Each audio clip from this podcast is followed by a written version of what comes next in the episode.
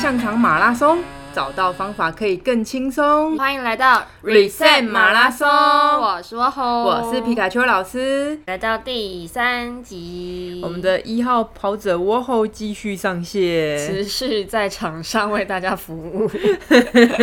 好啦，我们上一集有聊到窝后在台南就是有做了一些些复健，然后大概到四个多月嘛， 嗯，度过了一个漫长炎热的暑假，炎热的暑真假。的放了一个暑假的感觉。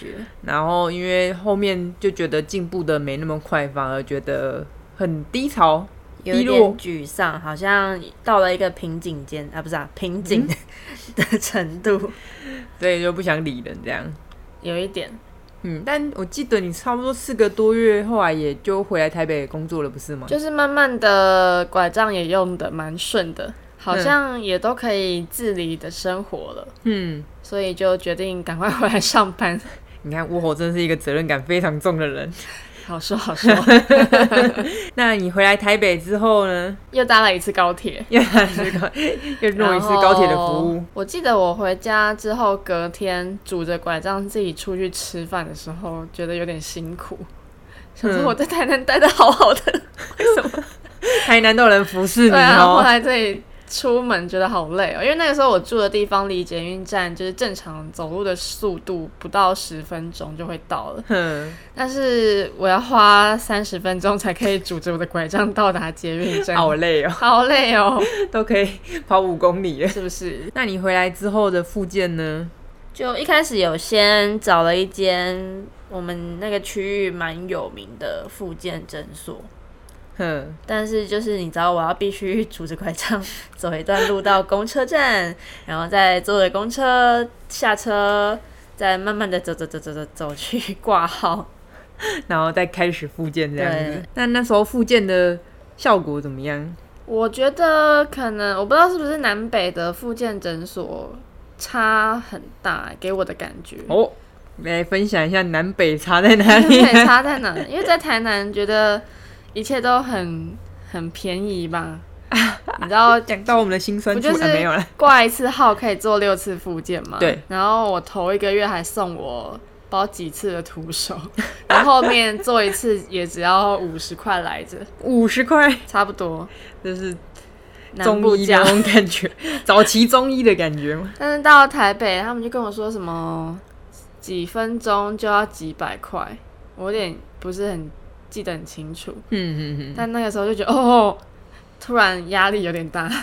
但你应该还是有一些保险上的，就是可哦、以真帮忙。的，哦大家保险很重要。对啊，我好像到某个时期，我就把我的额度用完了，那是假实的支实啊付的部分。啊，因为你还有开刀啦，因为开哦刀对那些住院的费用，其实也都算是一个蛮庞大的费用的。对啊，然后再加上那间诊所跟我说，他们晚上没有徒手治疗，所所以我就必须要请假。为什么晚上没有先问？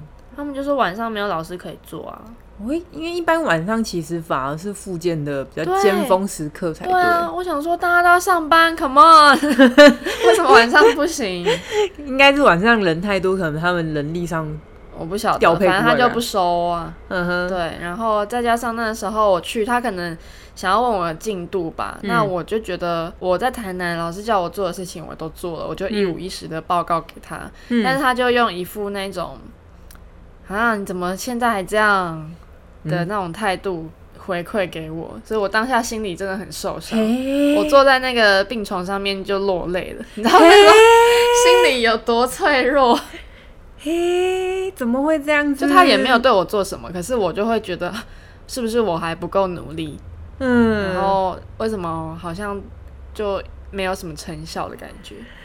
好啦，其实我第一次听到这段故事的时候，我还也是蛮压抑的啦，因为毕竟我们医疗人员来说，嗯其实应该都还蛮有同理心的，因为看到很多很多一些受伤啊、生病的，或者是照顾的家属也好，嗯真的都知道他们是很辛苦在这一路上，而不且管我们就是不懂啊，对，不懂的事情很多啊。嗯。嗯，有可能他真的太忙，也有可能他那时候还好心啊哦 情不好吧，还是我他去失的时恋。候人没有很多啊，搞不好他失恋好了， 啦，秀秀啦，哦秀 秀。哦开玩笑的。 所以后来就是第一路途对我来说有点辛苦，然后第二在那边我觉得我没有受到太多实质上的帮助，加上就是觉得有一桶冷水浇下来的感觉。后来我就做完那六次，我就跟他们拜拜。又跟他们拜拜了，后来就哎、发现其实我家附近就有一家、 啊，就走一路就可以到的地方。结果你还跑那么远，对呀、啊，干嘛舍近求远？谁知道啊？所以就又去家里附近的医院报道。嗯嗯，然后就是我们相遇的时候了没。错，那先聊一下我们相遇的过程。其实他我和第一次来的时候，我并不在，因为那时候我刚好去外面的机构支援这这样子。对对对，不是你当班的时候。对，，不是我当班的时候就，那一次就是挂号看医生，然后拿到了我的卡卡，卡卡， 然后就进去做复 健。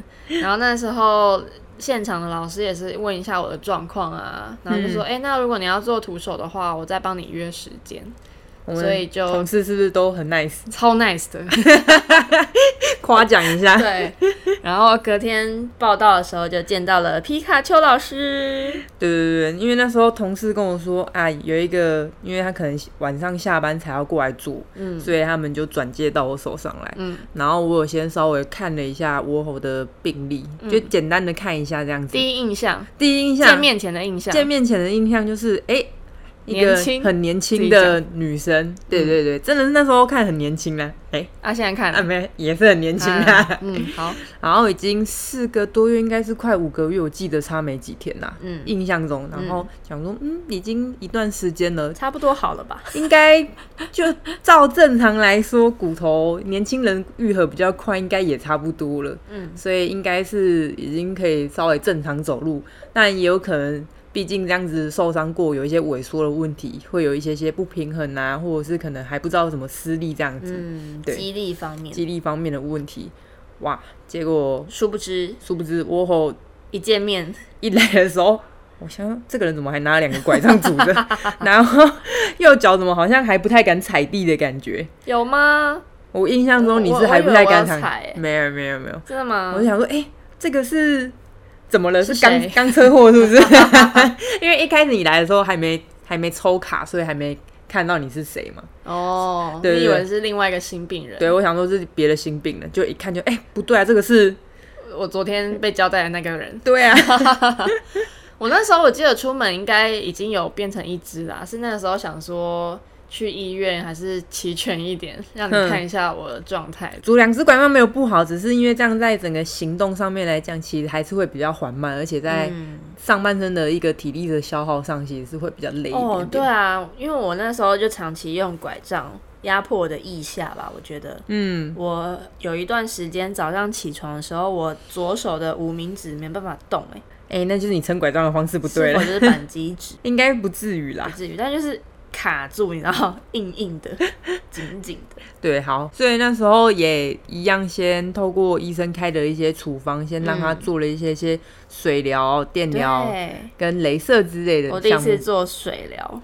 哎、其实水疗对消肿还蛮不错，但是要考虑到你有没有伤口啦，哦，对那个时候已经没有啦，对啊就愈合了。因为你早期一开始做循环机，可能也许那时候还有一些伤口，所以不能碰水，不然水疗的那个对于一些消肿啊，或者是关节软化是还蛮不错的。是哦，所以我们通常都会去建议病人说：“哎、你在水里面的时候，你其实可以稍微活动一下下，然后透过一个稍微有点温度的水温，然后马达在那边打了一个情况的时候，去给予一些些按摩的一个效果，这样增子加循环。增加循环。哦所以后来我们一样是先做了这些部分，嗯那一样就是有去稍微先评估一下窝喉当时的状况啦。嗯看起来那时候膝盖的角度是蛮 OK 的，嗯，嗯，脚踝嗯很卡，很卡， 没错。很卡，然后肌肉萎缩，我说，没有错的。然后因为那时候他还不太敢用右脚踩嘛，所以那时候给予比较多一些些垫上的运动，先让他把他的躯干的稳定找回来。什因为么是电上运动？哦，垫上运动基本上就是等于说你是躺着做运动的，哦，垫子上面，垫子上面，的运动这样子。因为那时候看窝后，第一个他不但在不太敢踩地的情况之下，身体其实都是有点压在他的左脚上面。对啊，我的左脚好累，好辛苦、哦。嗯，所以导致他身体其实都有点歪一边，所以让他就是先把他的身体先回正啊。嗯，嗯，所以我们那时候其实先做了很简单的呼吸运动。对我那时候很纳闷，想说啊，我是脚断掉，为什么要教我呼 吸？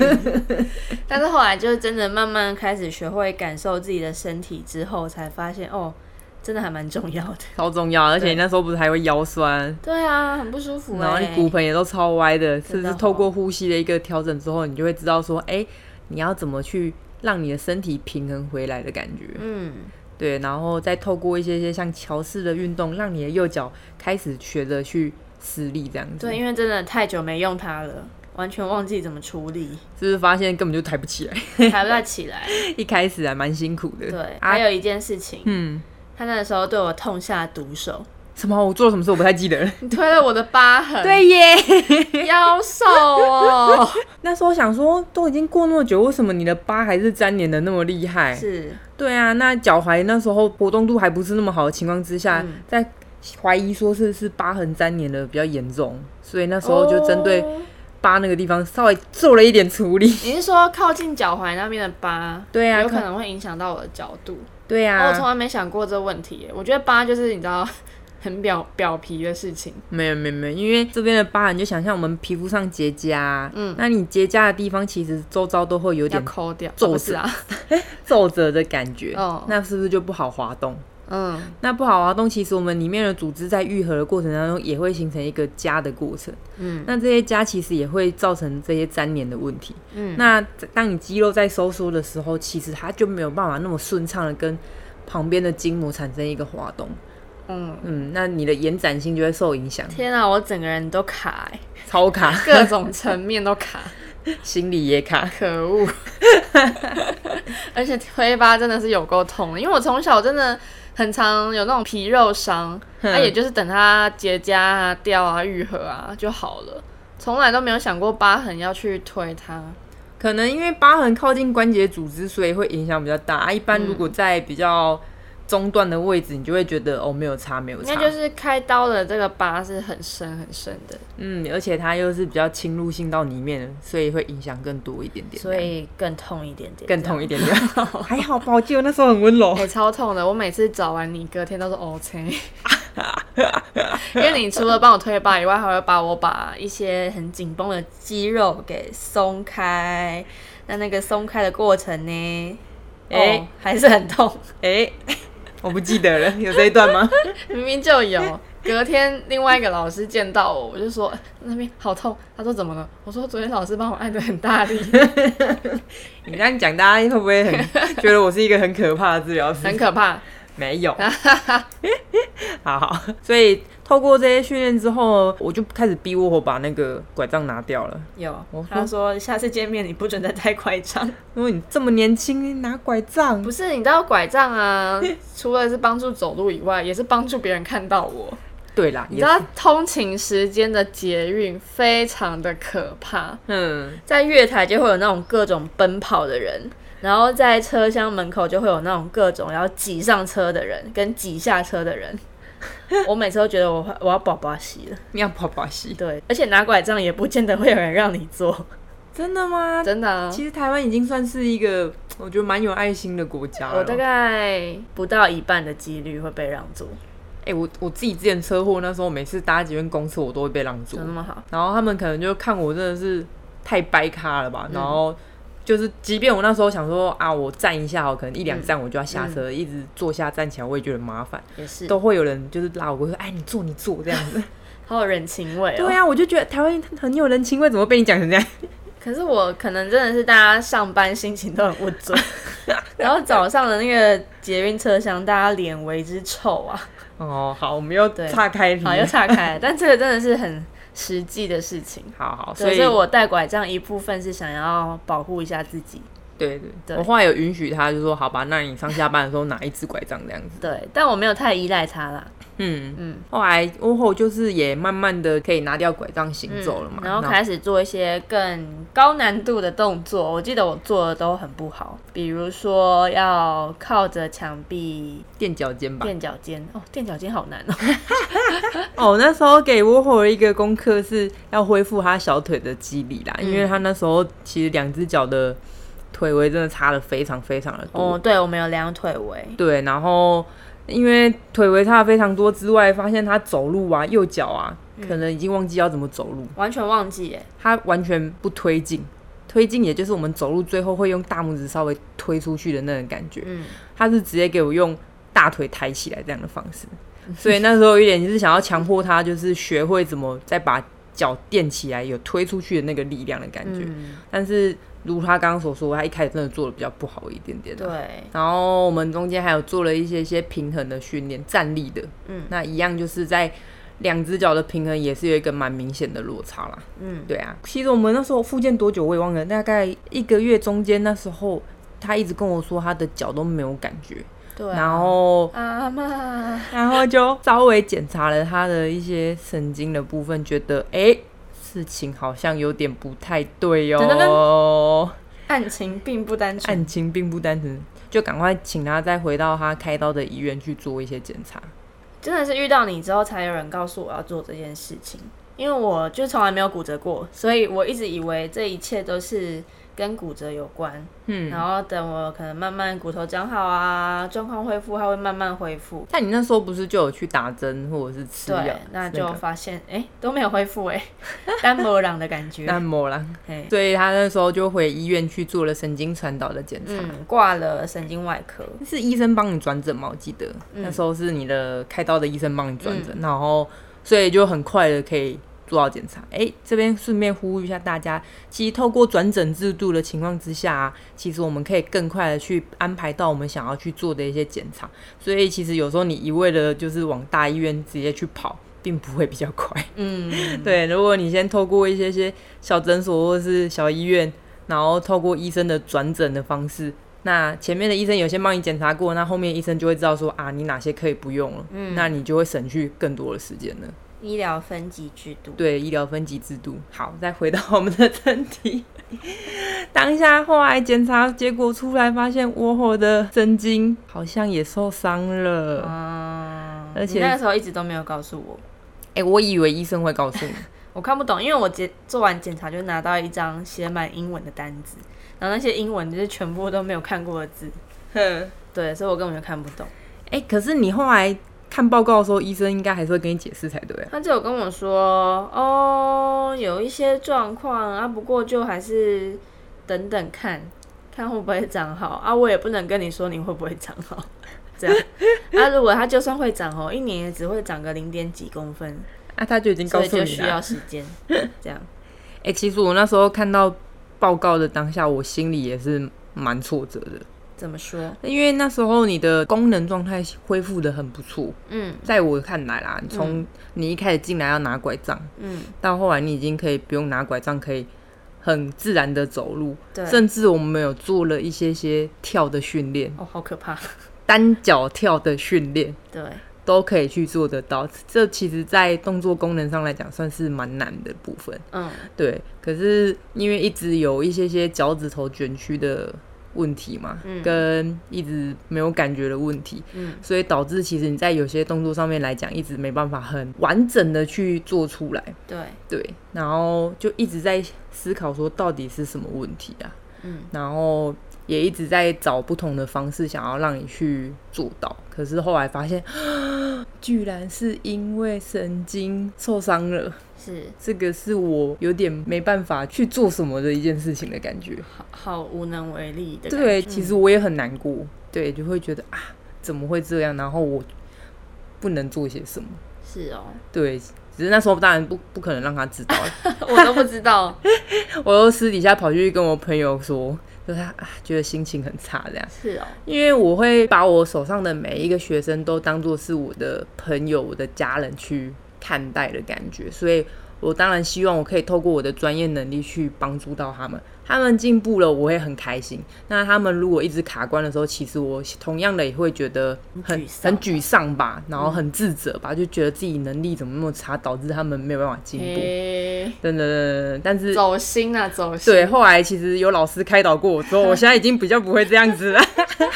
嗯，汤啊，嗯 汤。对对，后来有前那个前辈有开导过我这件事情的。先问一下，你当时自己看到你当时神经受伤，你的心情如何？其实不意外啊，不意外，就知道他一定有怎么了，哼，只是我不知道他怎么了，以及他会不会好起来。嗯，对，然后当下会想说，哈，所以我就要这样子麻木的一辈子吗？又开始自我怀疑了。对，但又能怎么 办呢？我很无我能做的都做了，能找的人都找了，就是很无助的一个连状态，针灸那个很痛的刺下去都不痛了， 我能怎么办？觉得也是很难过啦。对啊，所以当下其实是我们两个心情都在一个很低落的状态。哎、没有啊我啦不，晓得你也有 啊。 第一次听到哈。嗯， 好啦，所以我们接下来做了一些小调整，以及定出了一个新的目标。我们做了一个我重人大生的决定我人生中的创举创举，是什么呢？我们就下一集再跟大家分享。下集揭以晓。上是今天的 Reset 马拉松，我是沃猴，我是皮卡丘老师喜，欢我们节目的话，请记得追踪我们，然后也可以到我们的粉专来留言互动。下次见喽！拜拜